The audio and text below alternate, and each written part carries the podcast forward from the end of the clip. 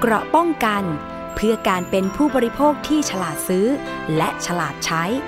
ในรายการ ภูมิคุ้มกัน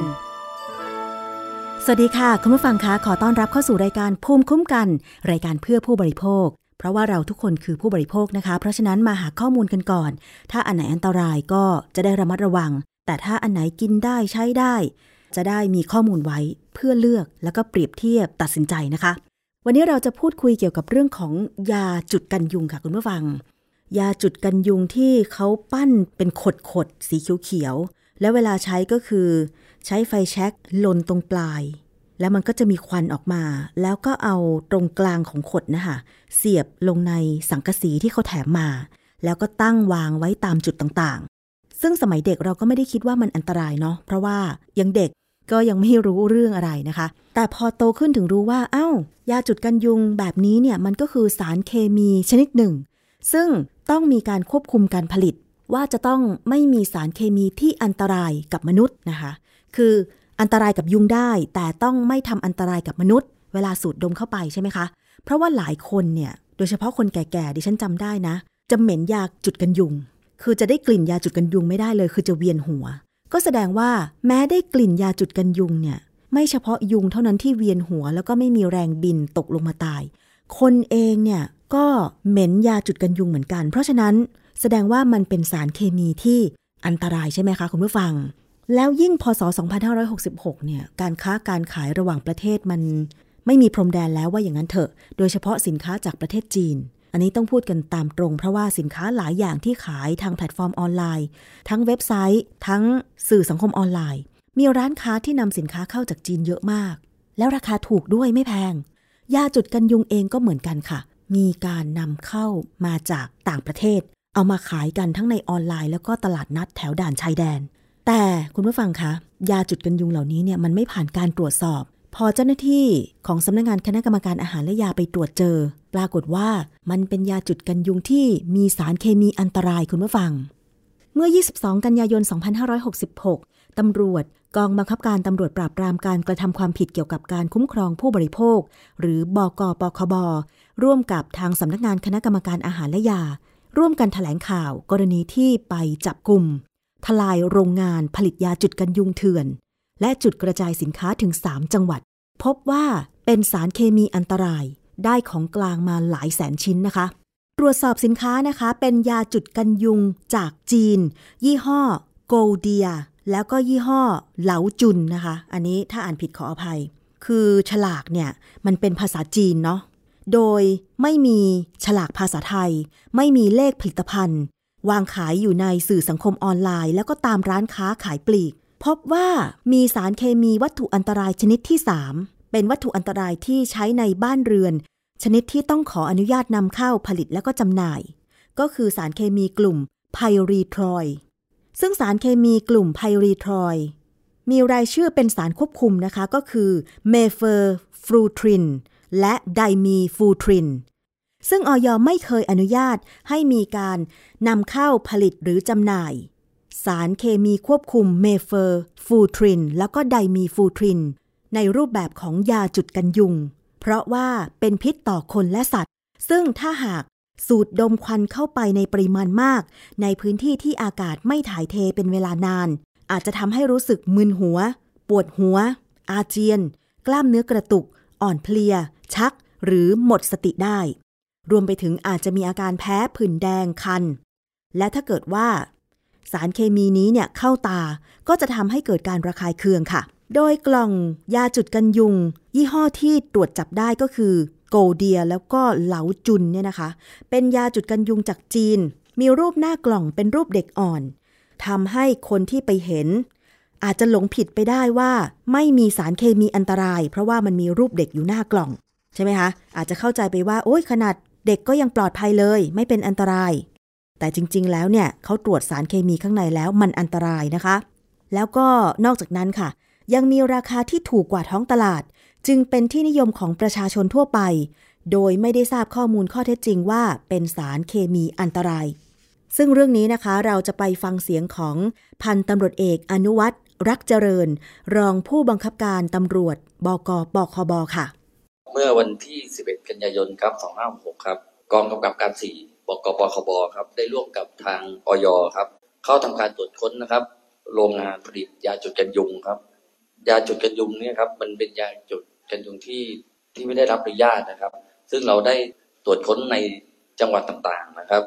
โดยโรงงานนี้นะครับ เราตรวจค้นที่จังหวัดสมุทรสาครนะครับ แล้วเราได้เข้าตรวจค้นจุดกระจายสินค้า ยาจุดกันยุงในต่างจังหวัดอีกสามจังหวัดนะครับ คือจังหวัดชัยนาทนะครับ อ่างทองและสุพรรณบุรีนะครับ โดยยาจุดกันยุงที่ทางเจ้าหน้าที่ตำรวจและทางออยนะครับ ได้เข้าตรวจค้นที่โรงงานนะครับ เราพบว่านะครับเป็นยาจุดกันยุงที่เคลือบด้วยสารเมโทโฟทีนนะครับ และสารไดมีฟูทีนนะครับครับสารทั้งสองประเภทนี้ครับเป็นสารอันตรายต่อคนและสัตว์นะครับ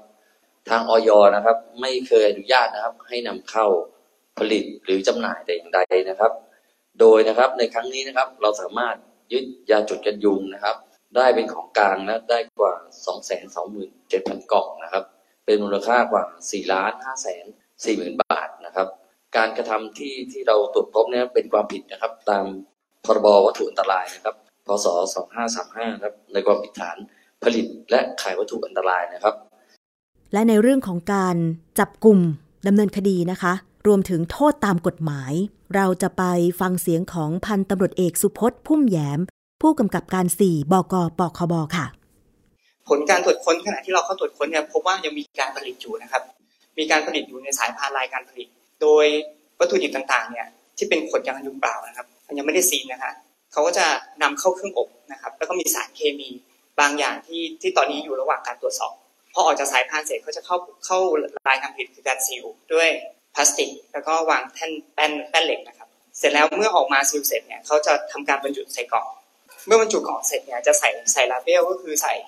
ใส่ตัวที่เป็นกระดาษนะครับเป็นกระดาษ ในขณะที่เราเข้าเข้าตรวจค้นตรวจยึดนั้น เราก็พบว่ามีการผลิตอยู่จริง แล้วก็มีของการที่ท่านเห็นอยู่ตรงหน้านะครับจำนวนหลายหมื่นหลายหมื่นชิ้นครับ แล้วก็สอบถามเจ้าของเนี่ยให้การว่ายาจุลยุงพวกนี้ขดปล่าเนี่ยครับนำเข้าจากประเทศจีนครับขดปล่านำเข้าจากประเทศจีน เสร็จแล้วก็นำมาอัดด้วยน้ำยาสารเคมีที่เขาซื้อมา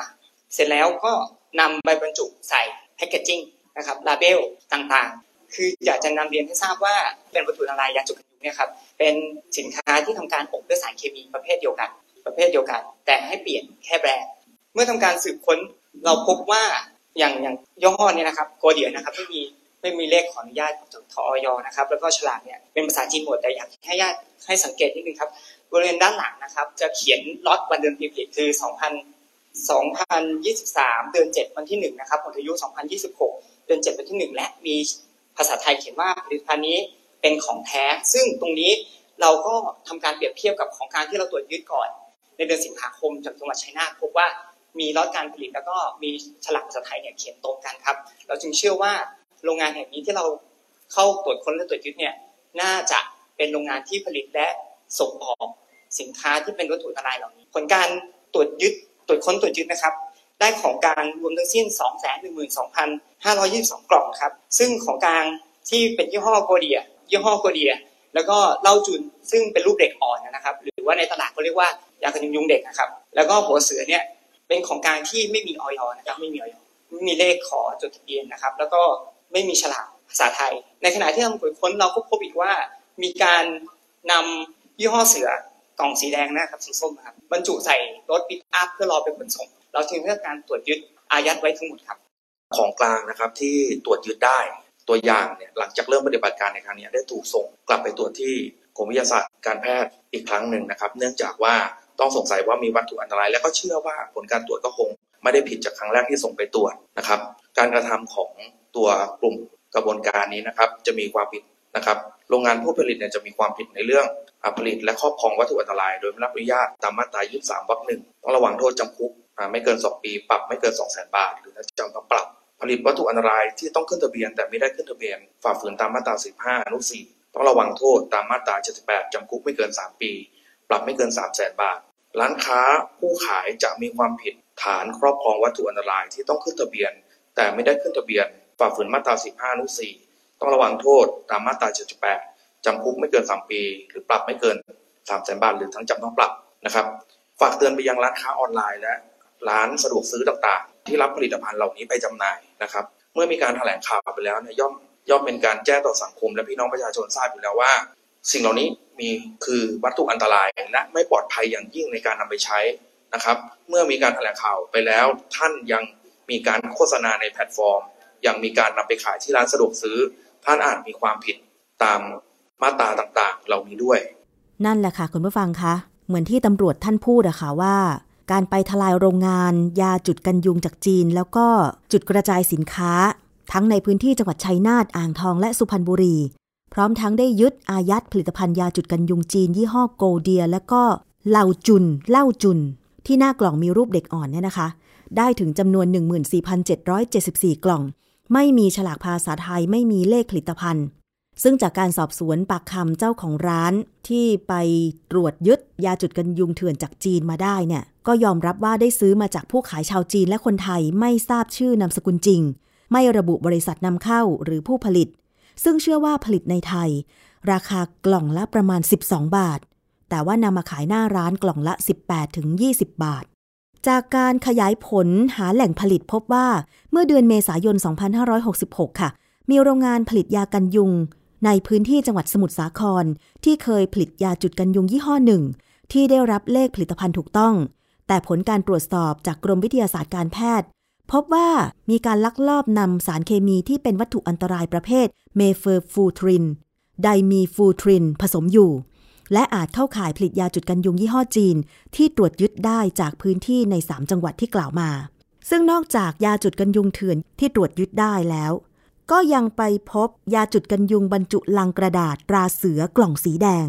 อันนี้ก็ไม่มีฉลากภาษาไทย ไม่มีเลขทะเบียนผลิตภัณฑ์ ตอนที่ไปตรวจยึดเนี่ยพบว่ากำลังบรรทุกใส่รถกระบะเตรียมนำไปส่งลูกค้าที่ทำการสั่งเข้ามา มีการสอบปากคำผู้ขาย คนหนึ่งชื่อนางนัทวัน ให้การบอกว่าทำการสั่งซื้อยาจุดกันยุงชนิดขดสีดำจากจีนนำเข้ามาเพื่ออบสารเคมีที่ใช้ไล่ยุงจริง โดยสารเคมีที่ใช้อบยาจุดกันยุง ไม่ได้ขออนุญาตนำเข้ามาเอง และไม่ได้ขออนุญาตผลิตเพื่อจำหน่ายแต่อย่างใด อันนี้เขาสั่งมาจากจีนเอามาเพื่ออบยาจุดกันยุงอีกทีหนึ่ง ซึ่ง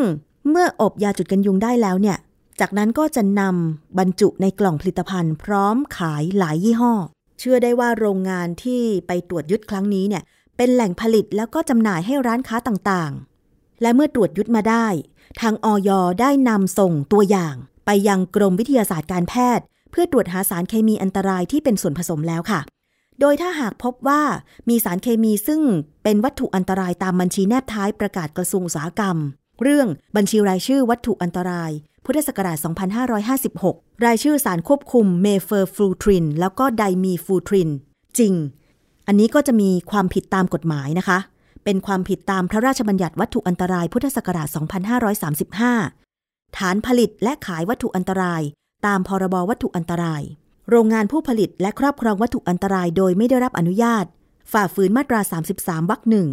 ต้องระวังโทษตามมาตรา 73 ก็คือ มีโทษจำคุกไม่เกิน 2 ปี หรือปรับไม่เกิน 200,000บาท หรือทั้งจำทั้งปรับ และในข้อหาผลิตวัตถุอันตรายที่ต้องขึ้นทะเบียน แต่มิได้ขึ้นทะเบียน ฝ่าฝืนมาตรา 45 วงเล็บ 4 มีโทษจำคุกไม่เกิน 3 ปี หรือปรับไม่เกิน 300,000บาท หรือทั้งจำทั้งปรับ ร้านค้าผู้ขายยาจุดกันยุงเถื่อนนี้ ก็จะมีความผิดฐานครอบครองวัตถุอันตรายที่ต้องขึ้นทะเบียน แต่มิได้ขึ้นทะเบียน มีโทษตามกฎหมายก็คือจำคุกไม่เกิน 3 ปี หรือปรับไม่เกิน 3 0 0แสนบาท หรือทั้งจำทั้งปรับนะคะ ทางด้านพลตำรวจตรีอนันต์นานาสมบัติผู้บังคับการปคบฝากความห่วงใยไปยังพี่น้องประชาชนค่ะว่า อย่าซื้อผลิตภัณฑ์ยาจุดกันยุง หรือยาฆ่าแมลง ชนิดฉีดพ่นเพื่อใช้ในบ้าน ที่ไม่มีเลขผลิตภัณฑ์ เพราะเป็นวัตถุอันตราย เป็นสารเคมีอันตรายที่เขาห้ามใช้ในครัวเรือนนะคะ คุณผู้ฟัง ถ้าเกิดฉีดไปโดนผิวหรือจุดยาจุดกันยุงที่มีสารเมเพอร์ฟลูทริน แล้วก็ไดมีฟลูทรินเนี่ยเขาห้ามใช้สูดดมเข้าไปเนี่ยไม่มีอากาศถ่ายเท มันไปทำปฏิกิริยาในร่างกาย ปวดหัวเวียนหัวอาเจียน สุดท้ายอาจจะหมดสติเลยได้นะคะ แล้วถ้ายิ่งจุดทุกวันสูดดมทุกวันวันละหน่อยวันละหน่อย ก็ไม่รู้ว่าอนาคตจะเป็นยังไงเหมือนกัน ซึ่งความอันตรายของยาจุดกันยุงเถื่อนที่ลักลอบ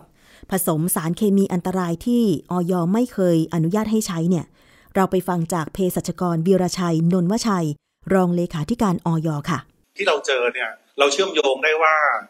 ลักษณะการผลิตตัวขดเนี่ยมีทั้งการผลิตในประเทศนะครับ แล้วก็มีการนำเข้าจากประเทศจีนนะครับ แล้วก็ในการขายเนี่ยเขาไม่มีการควบคุมคุณภาพเลย คือสถานที่เขาเองเนี่ยไม่เป็นไปตามสุขลักษณะ แล้วก็ไม่มีการควบคุมคุณภาพ หมายถึงว่าในยาจุดกันยุงที่เราสุ่มเก็บตัวอย่างเนี่ยบางตัวอย่างไม่มีไม่มีสารสำคัญนะครับ ที่จะที่ว่าง่าย ๆ ว่าที่จะฆ่ายุงแล้วกัน ก็คือเป็นแค่ขดเปล่า แล้วก็ไอ้ที่บางขดที่มีการชุบสารสำคัญเนี่ยสิ่งที่น่าวิตกกังวลก็คือสารสำคัญที่เราเรียกว่าถั่วตาลาย เราพบสารสำคัญอย่างน้อย 2 ชนิด เป็นสารกลุ่มไพรีทรอยด์ นะครับเราเรียกว่าไซเพอร์ฟูทินนะครับกับไดมีฟลูทริน ซึ่งสองสารนี้ปัจจุบันประเทศไทยสำนักงานคณะกรรมการยา ยังไม่อนุมัติอนุญาตให้ใช้วัตถุอันตราย2ชนิดนี้ในผลิตภัณฑ์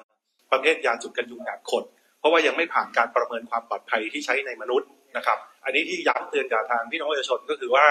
ท่านอย่าเห็นเป็นเพียงแค่สินค้าที่มีราคาถูก วันนี้จากที่เราตรวจพบก็คือว่าผลิตภัณฑ์ที่เราเจอกันประมาณสักสี่ สี่ยี่ห้อเป็นอย่างน้อยเนี่ยนะครับ ยี่ห้อโกเดีย ยี่ห้อเด็กอ่อน ยี่ห้อหัวเสือหัวสิงเนี่ยเกือบทั้งหมดเลยฉลากเป็นภาษาจีนนะครับ ไม่มีฉลากภาษาไทย แล้วก็ยี่ห้อหัวสิงโตนะครับ ที่เป็นฉลากสีฟ้าเนี่ยเราพบว่ามีการปลอมแปลงเลขเลขออยด้วย คือเลขออยที่ขออนุญาตไปเป็นยี่ห้อโกเดียนะครับ แต่ว่าไปไปใส่ในยี่ห้อหัวสิงเพราะในในสินค้าพวกนี้ว่าง่าย ๆ ว่าเอ่อทำมั่วจนจนจนทุกมิติอะ หมายถึงว่าสินค้ามีทั้งเป็นขดเปล่าทั้งทั้งชุบน้ำยาไม่ชุบน้ำยา ชุบน้ำยาก็ชุบน้ำยาวัตถุอันตรายที่ที่ยังไม่ผ่านการประเมินความปลอดภัย ฉลากก็ไม่มีภาษาไทยเป็นฉลากภาษาจีนนะครับ มีการขายครับทั้งผ่านการร้านส่งขนาดใหญ่ที่กระจายไปในหลายจังหวัดนะครับทั้งภาคกลางแล้วก็ภาคตะวันออกเฉียงเหนือนะครับก็ส่วนใหญ่ผลิตภัณฑ์พวกนี้ก็จะเป็นพี่น้องต่างจังหวัดที่ใช้กันนะครับ แล้วก็อีกอันหนึ่งที่เราเจอก็คือมีการขายทางแพลตฟอร์มออนไลน์ นะครับที่มีชื่อเสียงเนี่ย Shopee Lazadaนะครับขายทางออนไลน์ซึ่งผมก็ได้แจ้งกับทางหน่วยงานเหล่านี้นะครับให้ปิดกั้นการโฆษณาแล้วนะครับก็ณตอนนี้เลยเนี่ยเราเราจะไม่เห็นร้านค้าที่โฆษณาขายผลิตภัณฑ์พวกนี้อยู่ในแพลตฟอร์มออนไลน์แล้วนะครับเพราะว่าทางอย.ก็พยายามทำหน้าที่ในการที่จะดูแลพี่น้องประชาชน ให้ได้รับความปลอดภัยมากที่สุดนะครับ วันนี้ได้สั่งการปิดกั้นร้านค้าทั้งหมดนะครับด้วยด้วยด้วยยี่ห้อพวกนี้นะครับว่าไม่ให้มีการโพสต์ขาย นะครับเพราะฉะนั้นก็อีกสิ่งหนึ่งก็คืออยากจะฝากเตือน ย้ำไปถึงพี่น้องประชาชนนะครับว่าเวลาท่านเลือกซื้อยาจุดกันยุง อยากให้ท่านพิจารณาว่าได้ผ่านการรับรองจากทางออยแล้วหรือไม่นะครับ โดยดูเครื่องหมายออยจะเป็นเครื่องหมายออยแล้วก็มีตัวพยัญชนะภาษาไทยนะครับ อยู่ 3 ตัวก็คือววแหวนออ่างสอเสือวอสอแล้วก็ติดตามด้วยเลขที่ที่ได้รับอนุญาต แล้วก็ปีพศที่ได้รับอนุญาตนะครับ เช่น ถ้าเขาได้รับอนุญาตเป็นลำดับที่ 15 ในปี 2566 ในเครื่องหมายออยจะเป็นวอส15ทับ2566 ซึ่งตรงนี้พี่น้องประชาชนดูเบื้องต้นได้ ถ้าหากสงสัยนะครับก็เข้ามาดูที่ฐานข้อมูลของทางออยไม่ว่าจะเป็นเว็บไซต์ ไม่ว่าจะเป็น Line แอด FDA ไทย ก็จะเช็คได้ว่าผลิตภัณฑ์พวกนี้ ได้รับอนุญาตอนุญาตถูกต้องแล้วหรือยังจากทางออยนะครับ อันนี้เป็นความปลอดภัยพื้นฐานที่พี่น้องประชาชนจะได้รับ ในส่วนที่ 2 ที่บอกก็คือว่าถ้าหากท่านซื้อของแล้วเน้นของถูกนะครับเหมือนที่เราบอกว่าเราเก็บตัวอย่างไป แล้วเราเจอขดเปล่าซึ่งไม่ได้อบน้ำยาเลย ที่พี่น้องประชาชนจุดไปมันก็จะไม่มีประสิทธิภาพจริง ๆ ในการไล่ยุงหรือฆ่ายุงเพราะพี่น้องประชาชนก็จะเสียเงินเปล่านะครับยังไม่ว่าจะเป็นเรื่องของการเสียเงินโดยไม่ได้ประโยชน์ ไม่ว่าจะเป็นอันตรายจากวัตถุอันตรายที่ไม่ได้รับการประเมินความปลอดภัยอันนี้เป็นความเสี่ยง ที่เราไม่อยากให้เกิดขึ้นกับพี่น้องประชาชนนะครับเพราะฉะนั้นก็ฝากย้ำไปนะครับว่าท่านโปรดกรุณาซื้อยาจุดกันยุงนะครับที่มีเครื่องหมายออยครับ นั่นคือเสียงของเภสัชกรวีรชัยนนวชัยรองเลขาธิการออยนะคะยาจุดกันยุงเถื่อนจากจีนที่ตรวจยึดได้ทั้งที่มีกล่องเป็นภาษาจีนหรือรูปอะไรก็ตาม เป็นยาจุดกันยุงที่ยังไม่ได้ขึ้นทะเบียน ไม่ได้ขออนุญาตกับทางออยจึงไม่ผ่านการประเมินความปลอดภัยและประสิทธิภาพนะคะ ก่อให้เกิดความเสี่ยงเป็นอันตรายต่อตัวผู้ใช้ ซึ่งจากที่เคยส่งตรวจสอบ ยาจุดกันยุง ยี่ห้อที่ตรวจพบเนี่ยพบสารที่เป็นอันตราย ขอเตือนประชาชนนะคะว่า อย่าซื้อยาจุดกันยุงที่ไม่มีฉลากภาษาไทย รวมทั้งการกล่าวอ้าง การโฆษณาว่ามีส่วนผสมจากสารสกัดจากดอกไพรีพรัมว่าปลอดภัย เพราะจริง ๆ แล้วมันไม่ปลอดภัยมันอันตรายถ้าเกิดว่าจะเลือกยากันยุงไปจุดเพื่อกันยุงเนี่ยต้องเลือกผลิตภัณฑ์ที่มีการขออนุญาตขึ้นทะเบียนอย่างถูกต้อง โดยสังเกตจากฉลากก็คือจะต้องมีเลขทะเบียนออยนอกจากมีตัวหนังสือออ่างยอยักษ์อยู่ในกรอบสี่เหลี่ยม ก็ต้องมีตัวหนังสือต่อจากคำว่าออยก็คือวอแหวนออ่างสอเสือ และมีเลขทะเบียนที่ได้รับอนุญาตครบถ้วน เป็นการคัดกรองจากสำนักงงานคณะกรรมการอาหารและยาเบื้องต้นว่า ยากันยุง ยี่ห้อนี้เขามาขอทะเบียนนะ แล้วมาแสดงสรรพคุณแล้วว่ามีการใส่สารอะไรลงไปบ้าง เมื่อออยพิจารณาว่าสารนั้นมันไม่อันตรายกับคน ถึงจะอนุญาตให้มีการผลิตแล้วก็ขายได้ นี่คือความสำคัญว่าทำไมผลิตภัณฑ์ยาจุดกันยุง จะต้องมีการขออนุญาตขึ้นทะเบียนกับออยเพราะว่ามันเป็นสารเคมีอันตรายกับมนุษย์นะคะขนาดยุงยังตายอะ่ะแล้วคนจะไปเหลืออะไร ถึงแม้ว่าจะเป็นควันแบบล่องลอยก็ตามมัน ถ้าได้สูดเข้าไปทุกวัน มันก็สะสมในร่างกายนะคุณผู้ฟัง เพราะฉะนั้นถ้าเกิดว่าไปตลาดนัด หรือไปช้อปปิ้งออนไลน์ตามแพลตฟอร์มต่างๆ มีโฆษณายาจุดกันยุงที่ไม่มีฉลากภาษาไทยเลย ไม่มีเลขทะเบียนจากอย. เลย แล้วราคาถูกมากๆ ขอให้แจ้งไปค่ะ ที่ตำรวจบก.ปคบ.ก็ได้ หมายเลขโทรศัพท์ 1135 ตอนนี้แจ้งได้รวดเร็วยิ่งกว่าก็คือเพจ Facebook ของปคบเตือนภัยผู้บริโภคไปค้นหาเลยนะคะ หรือว่า Facebook ของออยก็คือ FDA ไทย หรือว่าโทรไปที่หมายเลขโทรศัพท์ 1556 สายด่วนออยค่ะ แต่ดิฉันคิดว่า ถ้าจะไล่ยุงหรือกันยุงไม่ให้กัดเนี่ย มันมีสเปรย์ฉีดพ่นกันยุง อันนั้นก็ถือว่ามีความปลอดภัย เพราะว่าฉีดพ่นตามผิวหนังได้เนาะหรือว่าวิธีป้องกันไม่ให้ยุงกัด จะได้ป้องกันโรคไข้เลือดออก ซึ่งตอนนี้ระบาดกันอย่างหนักเลยเนี่ยนะคะ หน้าฝนมันเป็นธรรมดาเนาะ ก็ต้องจัดการบริเวณบ้านใช่ไหมคะ เหมือนที่เราเคยได้ยินคุณครูสอน หรือว่าอสมไปกระจายข่าวตามหมู่บ้านต่างๆ รวมทั้งภาพกิจกรรมที่อสมพาชาวบ้านใช่ไหมคะ ไปคว่ำคว่ำโอง่งคว่ำขันที่มีน้ำขังบริเวณรอบบ้านอย่างเงี้ย ก็ยังใช้ได้ตลอดนะ แล้วก็ต้องพยายามแบบตัดหญ้าให้โล่งเตียน ถ้าเกิดค่ำแล้วโดยเฉพาะในช่วงสักหกโมงเย็นอย่างเงี้ย ยุงมักจะออกหากินกัดคน กินเลือดใช่ไหมอันนี้ก็ต้องเข้าไปอยู่ในบ้าน คือยาจุดกันยุงอาจจะเป็นการแก้ไขปัญหาที่ปลายเหตุ คือยุงมันมาถึงตัวเราแล้วใช่ไหมยุงมันเข้าในบ้านเราแล้ว เราถึงจุดยากันยุงเนี้ยเราต้องพยายามกันยุงไม่ให้เข้าบ้านเข้าใกล้ตัวเรา อันเนี้ยจะดีที่สุดนะคะคุณผู้ฟัง เกราะป้องกัน เพื่อการเป็นผู้บริโภคที่ฉลาดซื้อ และฉลาดใช้ ในรายการ ภูมิคุ้มกัน อีกเรื่องหนึ่งค่ะที่ทางออยร่วมกับตำรวจปคบกวดขันจับกลุ่มดำเนินคดีกับผู้กระทำผิด เพื่อป้องกันไม่ให้ขายสินค้าที่อันตรายกับผู้บริโภค นั่นก็คือเรื่องของเครื่องสำอางอันตรายค่ะคุณผู้ฟัง เรื่องนี้มีการจับกลุ่มอยู่เป็นระยะระยะ แต่ก็ไม่หมดไปสักที ยังมีผู้ขายที่ลักลอบขาย แล้วก็โฆษณา เครื่องสำอางอันตรายอยู่นะคะ เมื่อ 22 กันยายน 2566 ค่ะตำรวจบกปคบ แล้วก็ทางออยมีการถแถลงข่าวนะคะผลการตรวจค้นคลินิกเสริมความงาม 4 แห่งที่ใช้เครื่องสำอาง ฉีดแทนยา ยาไม่มีทะเบียน และเครื่องสำอางแสดงฉลากไม่ถูกต้อง โดยออยนะคะ ไปตรวจพบโฆษณาเครื่องสำอางที่บรรจุในภาชนะ ในรูปแบบแอมพู YL มีการนำไปใช้ผิดวิธีผิดวัตถุประสงค์ และมีการโฆษณาอวดอ้างสรรพคุณว่า บำรุงรักษา ฟื้นฟูสภาพผิว ลดฝ้า กระจุดด่างดำและริ้วรอย กระตุ้นการสร้างคอลลาเจนในชั้นผิว อันนี้เป็นการโฆษณาในลักษณะยารักษาโรค ซึ่งถ้าเป็นเครื่องสำอางห้ามโฆษณาแบบนี้ แล้วยิ่งมีการโฆษณาบอกว่า ฉีดเข้าสู่ร่างกายหรือกระแสเลือดเนี่ยอาจจะมีอันตรายถึงแก่ชีวิตได้นะคะเพราะว่าเครื่องสำอางที่พูดมาเนี่ยไม่ได้ผ่านการรับรองการฆ่าเชื้อ และการผลิตในเชิงทางการแพทย์ แล้วก็ยังไม่พบว่าเป็นเครื่องสำอางที่ได้รับการรับรองจากหน่วยงาน แพทย์ของรัฐด้วย ทางออยจึงได้ประสานความร่วมมือกับกรมสนับสนุนบริการสุขภาพ และตำรวจบกปคบ ไปตรวจค้นคลินิกเสริมความงามที่ทำผิดนี้ค่ะ และเมื่อ 13 กันยายนที่ผ่านมา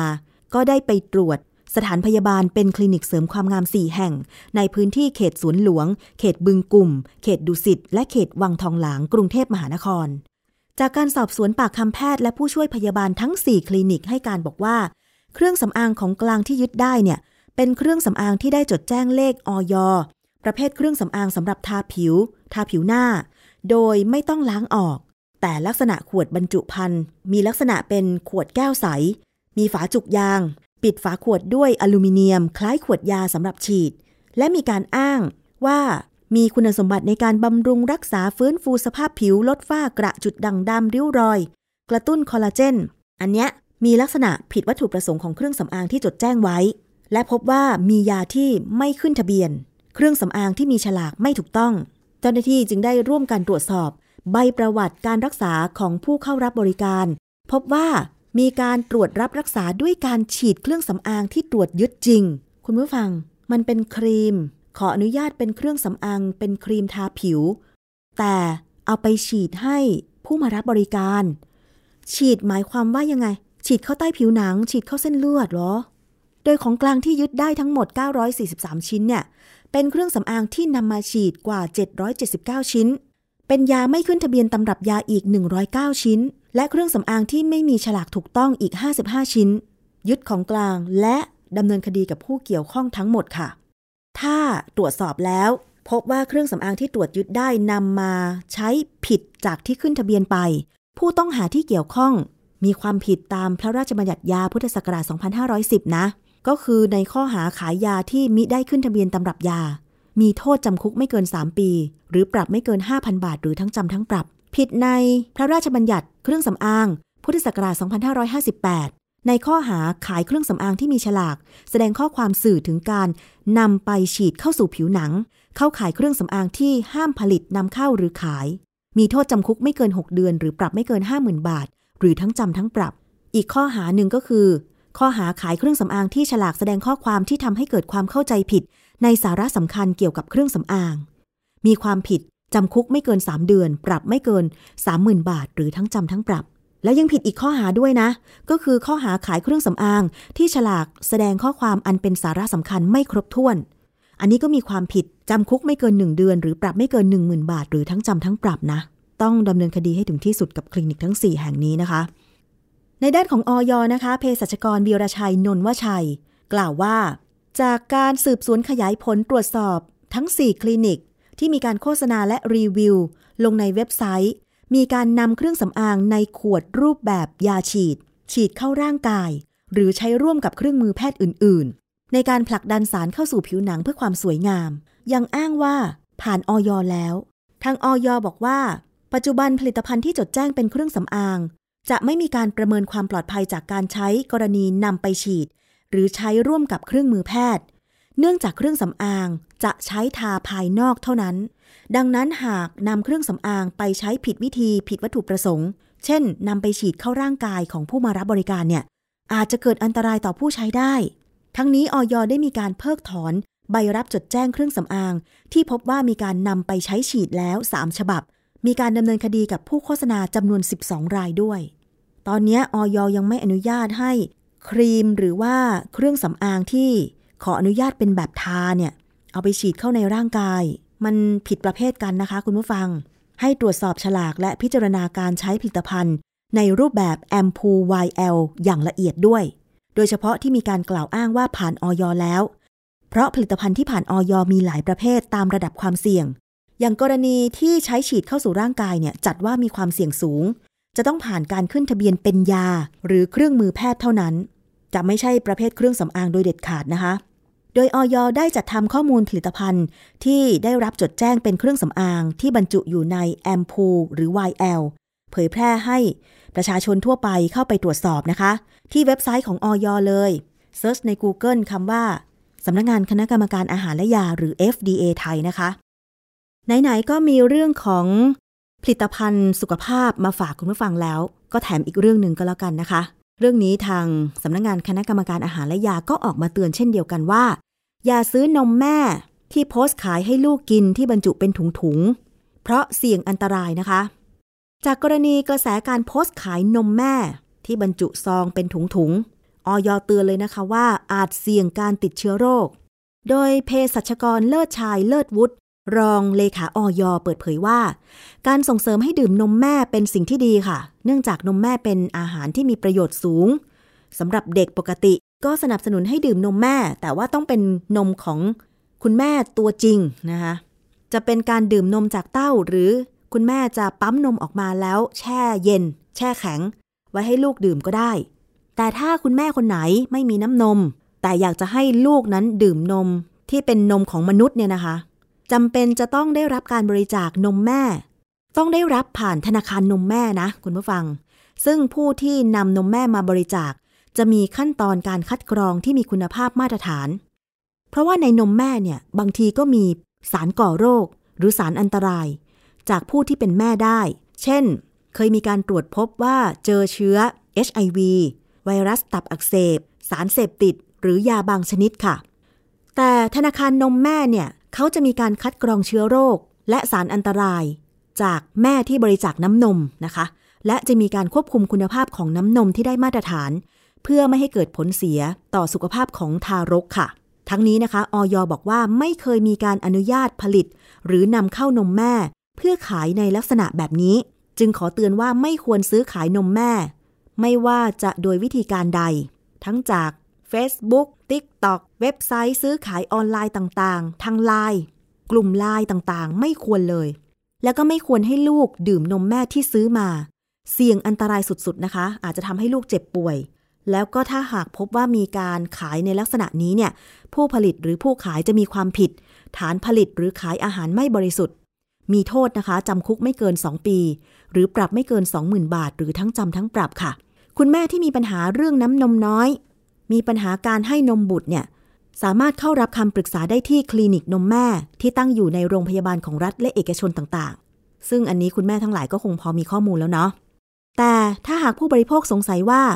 มีการทำผิดกฎหมาย เรื่องความปลอดภัยผลิตภัณฑ์สุขภาพ สอบถามไปได้เลยค่ะที่ออยนะคะ สายด่วน 1556 หรือเพจ Facebook FDA ไทยค่ะ เอามาเตือนกันด้วยความห่วงใยนะคะ จากรายการภูมิคุ้มกันรายการเพื่อผู้บริโภค เรายังมีอีกช่วงหนึ่งค่ะ นั่นก็คือคิดก่อนเชื่อ วันนี้มีเรื่องของแม่ที่ท้อง ถ้ากินใยอาหารไม่พอ ลูกอาจมีปัญหาการทำงานของระบบประสาทสมองได้ ไปติดตามรับฟังค่ะ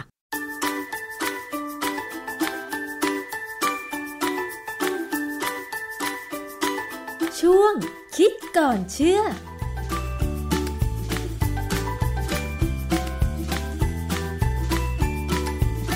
พบกันในช่วงคิดก่อนเชื่อกับดรแก้วกังสดานนภัยนักพิษวิทยากับดิฉันชนาทิพไพรพงศ์ค่ะ วันนี้เรามาคุยเกี่ยวกับเรื่องของอาหารกับผู้หญิงท้องนะคะ ผู้หญิงที่ท้องหรือตั้งครรภ์เนี่ยต้องได้รับการบำรุง ต้องกินอาหารอย่างเพียงพอ ลูกที่คลอดออกมาถึงจะร่างกายสมบูรณ์แข็งแรง แต่ว่าคุณผู้ฟังคะเรื่องของใยอาหาร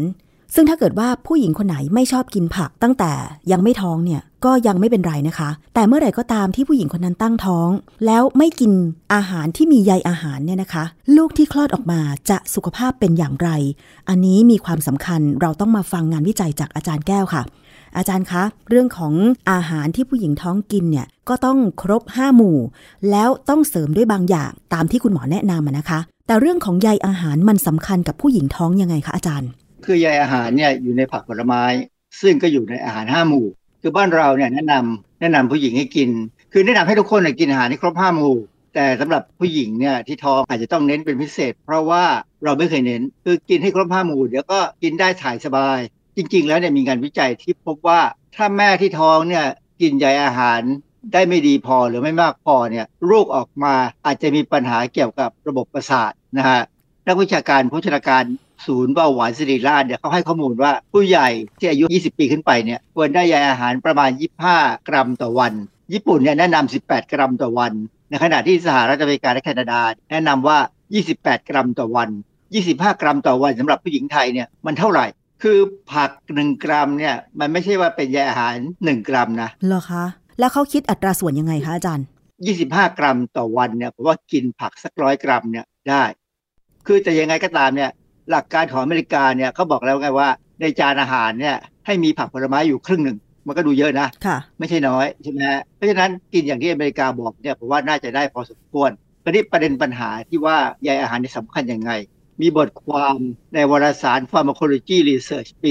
2020 บทความเรื่อง Butyrate แต่ไม่ใช่ Propionate ช่วยลดการขาดดุลทางระบบประสาทที่เกิดจากอาหารของมารดาในลูกหลาน คืออย่างนี้ Butyrate เนี่ย เป็นกรดไขมันสายสั้นที่ระเหยได้ มีคาร์บอนอะตอมเนี่ยสี่อะตอม ถ้าเป็นโปรไบโอเนตเนี่ยมีสามอะตอม บิวทิเลตที่มีสี่อะตอมเนี่ยมันเป็นประโยชน์ ซึ่งเราเคยพูดเรื่องนี้ไปแล้วครั้งหนึ่งว่ามันเป็นประโยชน์กับลำไส้ใหญ่เองนะฮะแล้วก็มันถ้ามันเหลือไปเข้าระบบเส้นเลือดไปถึงสมองเนี่ยมันก็เข้าสมองและกลายเป็นตัวตั้งต้นที่เอาไปสร้างพลังงานนะฮะค่ะ butyrate เนี่ยกรดไขมันสี่ตัว ตามหลักชีวเคมีเนี่ยสี่ตัวนี้จะถูกแบ่งออกเป็นสองตัวได้ เป็นสองของสองคาร์บอนอะตอม ก็คือกลายเป็นอะซิเตตซึ่งอะซิเตตเนี่ยสามารถถูกนำไปใช้สร้าง ATP ได้ ก็เป็นพลังงานของสมอง สมองต้องการใช้พลังงานเยอะนะ เพราะเราใช้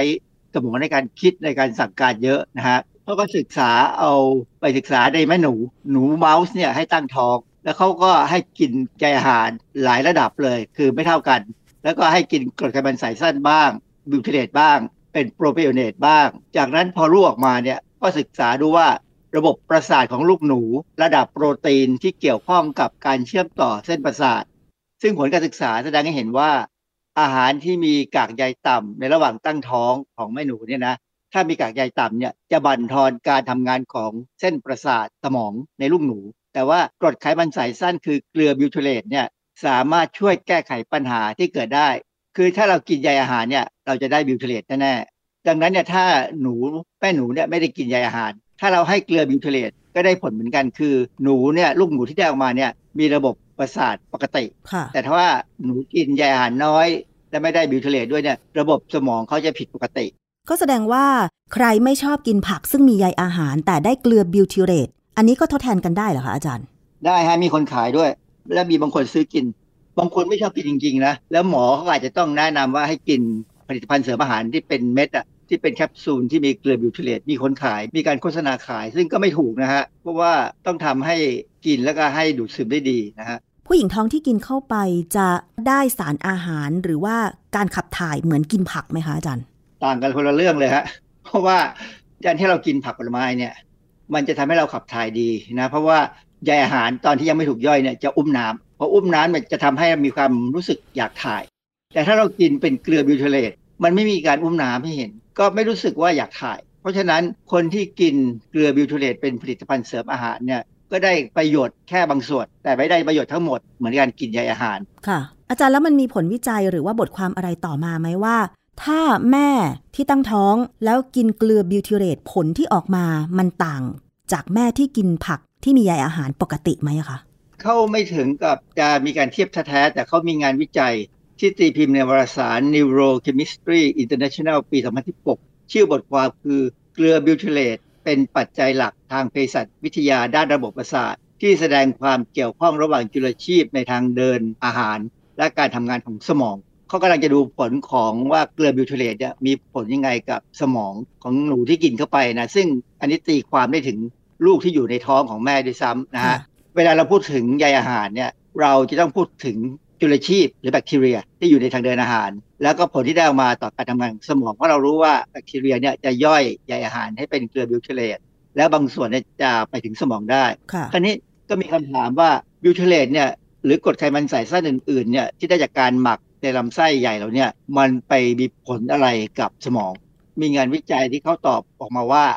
butyrate เนี่ยเป็นแหล่งพลังงาน คือมีการเอาไปสร้างเป็น ATP แหละ แล้วที่สำคัญคือ butyrate เนี่ยเป็นตัวยับยั้งเอนไซม์ histone deacetylase การยับยั้งเอนไซม์ histone deacetylase เนี่ยเป็นการเปิดทางให้ระบบประสาทในสมองทำงานทำให้เซลล์ในสมองทำงาน เพราะว่าอะไรเราไม่มีการยับยั้งเอนไซม์ histone deacetylase เนี่ยเซลล์สมองอาจจะมีความรู้สึกเหมือนอยากจะนอนเฉยๆมันคล้ายๆกับว่าเจ้าเกลือ butyrate ที่ได้จากการกินใยอาหารเนี่ย ไปกระตุ้นให้เซลล์เนี่ยเริ่มทำงาน เริ่มมี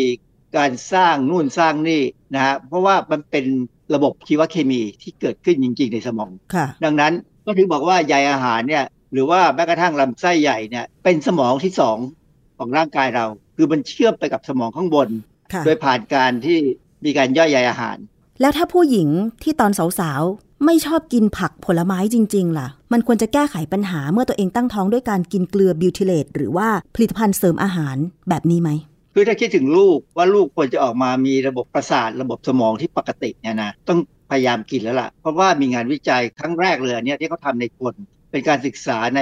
ญี่ปุ่น เรื่องการศึกษาโครงการด้านสิ่งแวดล้อม และเด็กญี่ปุ่น เกี่ยวกับผลของการบริโภคใยอาหารของมารดาระหว่างตั้งครรภ์ต่อพัฒนาการของเด็ก ตีพิมพ์ในวารสาร Frontier in Nutrition ปี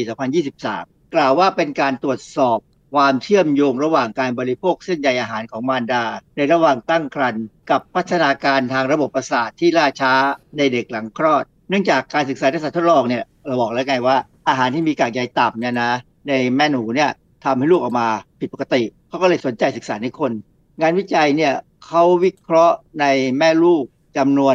76,207 คู่ ญี่ปุ่นเขามีโครงการชื่อ Japan Environment and Children's Study ซึ่งเป็นการสำรวจการบริโภคเส้นใยอาหารของแม่ ที่ประเมินโดยการใช้แบบสอบถาม ความถี่ของอาหารในช่วงระยะกลางของการตั้งครรภ์และประเมินพัฒนาการของเด็กเมื่ออายุ 3 ปี โดยใช้แบบสอบถาม คือพูดง่ายๆ เวลาคนที่ท้องเนี่ยก็ต้องไปหาหมอตัดท้องค่ะ หมอก็จะแนะนำให้กินอาหาร จากนั้นเนี่ยคนที่เข้าโครงการของเขาเนี่ยหมอคงจะตาม คือตามโดยการสัมภาษณ์ว่ากินอาหารยังไง มีองค์ประกอบยังไง มีใยอาหารเท่าไหร่ และความถี่ของการกินอาหารเป็นยังไง คือดูรูปแบบเลย จากนั้นเนี่ยพอคลอดออกมาแล้วเนี่ยครบ3ปีเนี่ยเขาก็ประเมินว่าเด็กเป็นยังไงโดยใช้แบบสอบถามแต่ถามแม่ว่าลูกเป็นยังไง ผลการศึกษาเนี่ยก็พบว่าผู้หญิงญี่ปุ่นเนี่ยที่ตั้งครรภ์เนี่ยนะมีแค่ 8.4%เท่านั้นที่บริโภค ไฟเบอร์ หรือใยอาหารเนี่ยในปริมาณตามที่ได้รับคำแนะนำคือญี่ปุ่นเขาแนะนำ18 กรัมต่อวันเนี่ยมีแค่ 8 ประมาณ 8%ที่กินค่ะส่วนที่เหลือกินน้อยกว่านี้ ซึ่งค่ะมันเป็นปัญหา แล้วผลการประเมินของโครงการนี้เป็นยังไงคะอาจารย์ เมื่อเปรียบเทียบกลุ่มที่บริโภคใยอาหารสูงสุดแล้วนะเขาก็ไปดูลูกของแม่ในกลุ่มที่กินอาหารที่มีใยอาหารต่ำเนี่ยพบว่าเด็กนั้นมีแนวโน้มที่จะแสดงการพัฒนาการ ทางระบบประสาทล่าช้ากว่า คือสมองเนี่ยตอบสนองช้ากว่า ผลกระทบของใยอาหารไม่เพียงพอกับในแม่เนี่ยนะระหว่างตั้งท้องเนี่ยสังเกตได้ในเด็กหลายอย่างเลย เช่น ทักษะในการสื่อสาร ทักษะในการแก้ปัญหา และทักษะส่วนบุคคลและสังคม นึกออกไหมครับว่าเด็กเล็ก ๆ เนี่ยพอเริ่มนั่งได้ เริ่มมีเริ่มพูดได้บ้างก็แอเนี่ยนะพ่อแม่ก็ต้องเลี้ยงดูต้องสอนนู่นสอนนี่เนี่ยมันมีการแสดงผลนะว่า เด็กเนี่ยช้าหรือเร็วอืมซึ่งเขาประเมินได้เขามีแบบสอบถามที่จะประเมินค่ะนะฮะนักวิจัยเนี่ยเขาดูผลแล้วก็สังเกตว่าความล่าช้าในการพัฒนาการเคลื่อนไหวและการประสานงานของอวัยวะขนาดใหญ่ รวมถึงการประสานงานของกล้ามเนื้อขนาดเล็ก สังเกตไหมฮะว่าบางครั้งเนี่ยเราต้องไปซื้อของเล่นให้เด็ก ให้เด็กหัดบีบ ให้เด็กหัดโยนเนี่ยอันนี้เป็นการดูพัฒนาการ คือมันต้องมีการควบคุมของสมองไปถึงอวัยวะต่างค่ะๆแสดงว่า เด็กที่แม่กินใยอาหารต่ำเนี่ยคงทำอะไรช้ากว่า หรืออาจจะไม่สนใจทำก็ได้นะ อย่างที่เราบอกว่าเด็กซนเนี่ยดูฉลาด สรุปแล้วงานวิจัยที่อาจารย์ยกตัวอย่างมา ไม่ว่าจะวิจัยในสัตว์ทดลอง หรือว่าการทำแบบสอบถาม คุณแม่ที่ตั้งครรภ์แล้วก็ติดตามผลหลังคลอดที่ประเทศญี่ปุ่น น่าจะชี้ให้เห็นแล้วนะคะว่า ผู้หญิงที่ตั้งท้องต้องกินผักผลไม้ ที่มีใยอาหารอย่างเพียงพอ ไม่เช่นนั้นแล้วลูกจะได้รับผลกระทบในเรื่องของ สมองใช่ไหมคะอาจารย์ ระบบประสาทที่ต้องมีพัฒนาการเติบโตสมวัยใช่ไหมคะ คือแม่ที่ไม่มีเงินเนี่ยก็จะกินอาหารแค่พออยู่ การจะเลือกกินผักผลไม้เนี่ยลำบากนะเพราะผักผลไม้เดี๋ยวนี้แพงมาก ถ้าเราไม่ได้ปลูกเองคือชาวบ้านต่างจังหวัดเนี่ยปลูกเองเนี่ยได้เปรียบ แต่ถ้าเป็นในเมืองใหญ่เนี่ยอย่างกรุงเทพเนี่ยถ้าอยู่ตามชุมชนแออัดเนี่ยสังเกตดูเวลาเขามีสารคดีที่เกี่ยวกับการกินอาหารเนี่ยนะ ผมดูสำรับอาหารแล้วมันแทบจะไม่มีผักผลไม้ที่ดีเลยอืมนะฮะค่ะเพราะฉะนั้นเนี่ยเป็นเรื่องที่สำคัญว่าถ้าเราอยากให้เด็กไม่ว่าจะอยู่ตรงส่วนไหนของประเทศเนี่ยมีสมองที่ปกติเนี่ยนะอาจจะต้องมองตรงนี้แล้วแหละว่าส่งเสริมให้แม่กินอาหารให้ดี แล้วอาจจะต้องเป็นการจัดอาหารไปให้กิน ไม่ใช่ให้เขาให้เงินเขาไปซื้อกินค่ะเพราะถ้าให้เงินไปเขาก็ไปทำอย่างอื่น มันเป็นปัญหาสังคมและส่งผลสะท้อนถึงความเจริญของชาติเราในอนาคตนะว่า ถ้าเด็กออกมาแล้ว สมองไปงั้นๆน่ะ ไม่สามารถจะตอบสนองอะไรได้เท่าไหร่เนี่ยสอนยังไงก็ไม่ดีขึ้นต่อให้ปรับปรุงการศึกษายังไงก็ไม่ดีขึ้นเพราะสมองมันไปไม่ได้อะค่ะดังนั้นเนี่ยการเริ่มต้นตั้งแต่เด็กอยู่ในท้องแม่เนี่ยเป็นเรื่องที่สำคัญค่ะ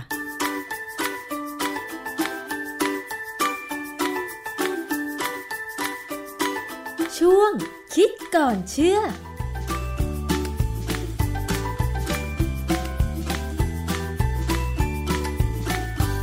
นั่นคือช่วงคิดก่อนเชื่อกับดรแก้วกังสดานนภัยนักพิษวิทยาและนักวิจัยนะคะ ติดตามรับฟังกันได้ ในรายการภูมิคุ้มกัน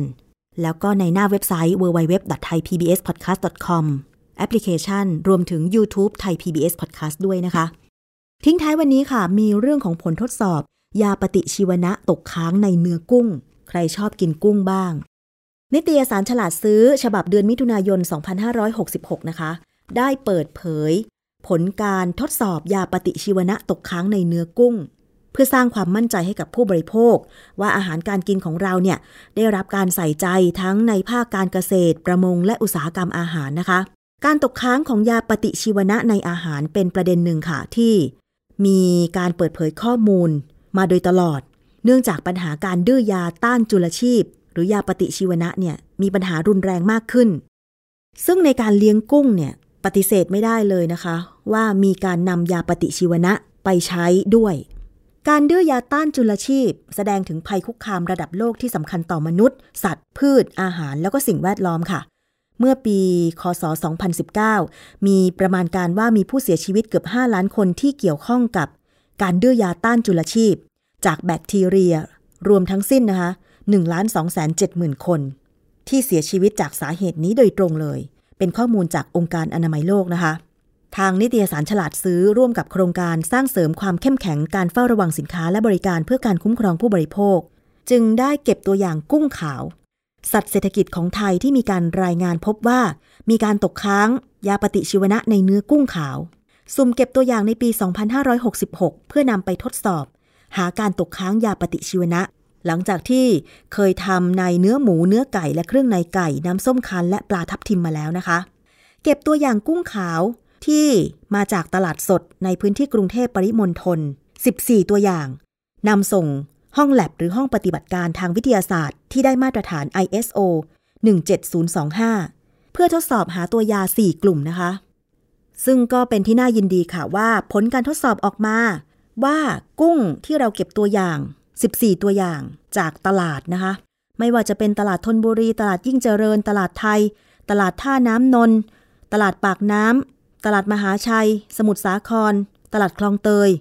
แล้วก็ห้างสรรพสินค้าก็ได้แก่ Gourmet สยามพารากอน Tops Big C Foodland Gourmet Market เดอะมอลล์ ห้างโลตัส แล้วก็แมคโคร ไม่พบการปนเปื้อนของยาปฏิชีวนะทั้ง 4 กลุ่มนี้ ซึ่งอาหารที่มียาสัตว์ตกค้างเนี่ยตามประกาศของกระทรวงสาธารณสุขฉบับที่ 303 พุทธศักราช 2550 นะคะ เรื่องอาหารที่มียาสัตว์ตกค้างจะต้องตรวจพบยาสัตว์ตกค้างสูงสุดเกินปริมาณที่กำหนดไว้ในประกาศ ซึ่งกำหนดรายการยาต้านจุลชีพไว้ 44 รายการ รวมทั้งปริมาณตกค้างสูงสุดด้วย แต่ก็อย่าได้นิ่งนอนใจค่ะ ผู้บริโภคอย่างเรา เวลาไปเลือกซื้อกุ้งขาว อาหารต่างๆ เนี่ยก็ต้องมีเคล็ดลับในการ เลือกซื้อการล้างแล้วก็เก็บรักษาด้วย วิธีการเลือกซื้อกุ้งขาวนะคะ ให้ดูรูปทรงของกุ้งลำตัว หัวแล้วก็หาง ต้องติดกันอยู่กันครบ เปลือกกุ้งใสเป็นมันวาว มองเห็นมันกุ้งชัดเจน เนื้อแน่นใส ติดเปลือก กดแล้วไม่นิ่มเละ ส่วนหัวกุ้งเนี่ยจะต้องไม่เป็นสีดำตาก็ต้องใส ครีบและหางเป็นมันสำคัญจะต้องไม่มีกลิ่นคาว ในส่วนของการล้างก็มีเคล็ดลับเช่นเดียวกันนะคะ เขาบอกว่า เมื่อตัดหัวผ่ากุ้ง แล้วก็นำเส้นดำตรงหลังกุ้งออกแล้วเนี่ย การล้างเพื่อช่วยซับกลิ่นคาว วิธีหนึ่งที่ใช้ก็คือ ล้างด้วยแป้งมันสำปะหลัง ก็คือเอากุ้งใส่กระมังโรยแป้งมันใส่เข้าไปแล้วก็คลุกคลุกคลุกคลุกแล้วก็นำกุ้งนั้นไปล้างขยำเบาๆ ล้างออกด้วยน้ำสะอาดสักสองสามน้ำนะคะหรือดิฉันเห็นเชฟบางคนที่แชร์วิธีการล้างอาหารทะเลล้างกุ้งไม่ให้มีกลิ่นคาวแล้วก็สะอาดเนี่ยก็คือ ต้องยอมเปลืองนิดหนึ่งไปซื้อโซดาค่ะ น้ำโซดาเป็นขวดๆเนี่ยนะคะ ไปแช่เย็น แล้วก็เอามาล้างกุ้ง ล้างอาหารทะเล เขาบอกว่ามันช่วยลดกลิ่นคาว ดิฉันลองวิธีนี้แล้วก็คือลดกลิ่นคาวได้จริง ๆ แต่ว่าอาจจะต้องลงทุนนิดนึงนะคะ หรืออาจจะใช้น้ำมะนาว หรือน้ำส้มสายชูล้างกุ้งก็ได้ แช่ทิ้งไว้ประมาณสัก 10 นาที แล้วก็ล้างออกด้วยน้ำสะอาดนะคะ ส่วนวิธีการเก็บกุ้งให้สดค่ะ เมื่อล้างทำความสะอาดผ่าหลังผ่าอะไรแล้วก็บรรจุถุงที่เป็นซิปล็อกก็ได้ แช่ช่องฟรีซในตู้เย็น อันเนี้ยจะรักษาความสดไว้ได้นาน โดยกุ้งไม่เกาะกันนะคะ แล้วเวลาเอาออกมาใช้ก็แค่ เอาไปแช่น้ำหรือเอาวางทิ้งไว้บนโต๊ะอุณหภูมิห้อง เท่านี้เอง จริง ๆ แล้วดิฉันชอบแบบซื้อกุ้งมาทำความสะอาด ผ่าหลัง แล้วก็ใส่ถุงซิปล็อก แล้วก็แช่เลย คือจะไม่แช่ทั้งเปลือกนะ ต้องทำความสะอาดแล้วก็แกะ แกะเปลือกกุ้งออกก่อน อันเนี้ยเวลาหยิบมาใช้มันก็สะดวกดีนะคะ เอาละค่ะนำมาเป็นเคล็ดลับในการเลือกกุ้งขาวกัน เอาละค่ะ นี่คือทั้งหมดของรายการภูมิคุ้มกันรายการเพื่อผู้บริโภคสำหรับวันนี้ หมดเวลาแล้วขอบคุณสำหรับการติดตามรับฟัง ดิฉันชนะทิพไพรพงศ์ต้องลาไปก่อน สวัสดีค่ะ ติดตามฟังรายการได้ที่เว็บไซต์ thaipbspodcast.com และ YouTube Thai PBS Podcast ฟังทางแอปพลิเคชัน Thai PBS Podcast Spotify Google Podcast Podbean SoundCloud และ Apple Podcast กดติดตามเป็นเพื่อนกันทั้ง Facebook Twitter Instagram และ YouTube Thai PBS Podcast แค่ฟังความคิดก็ดังขึ้น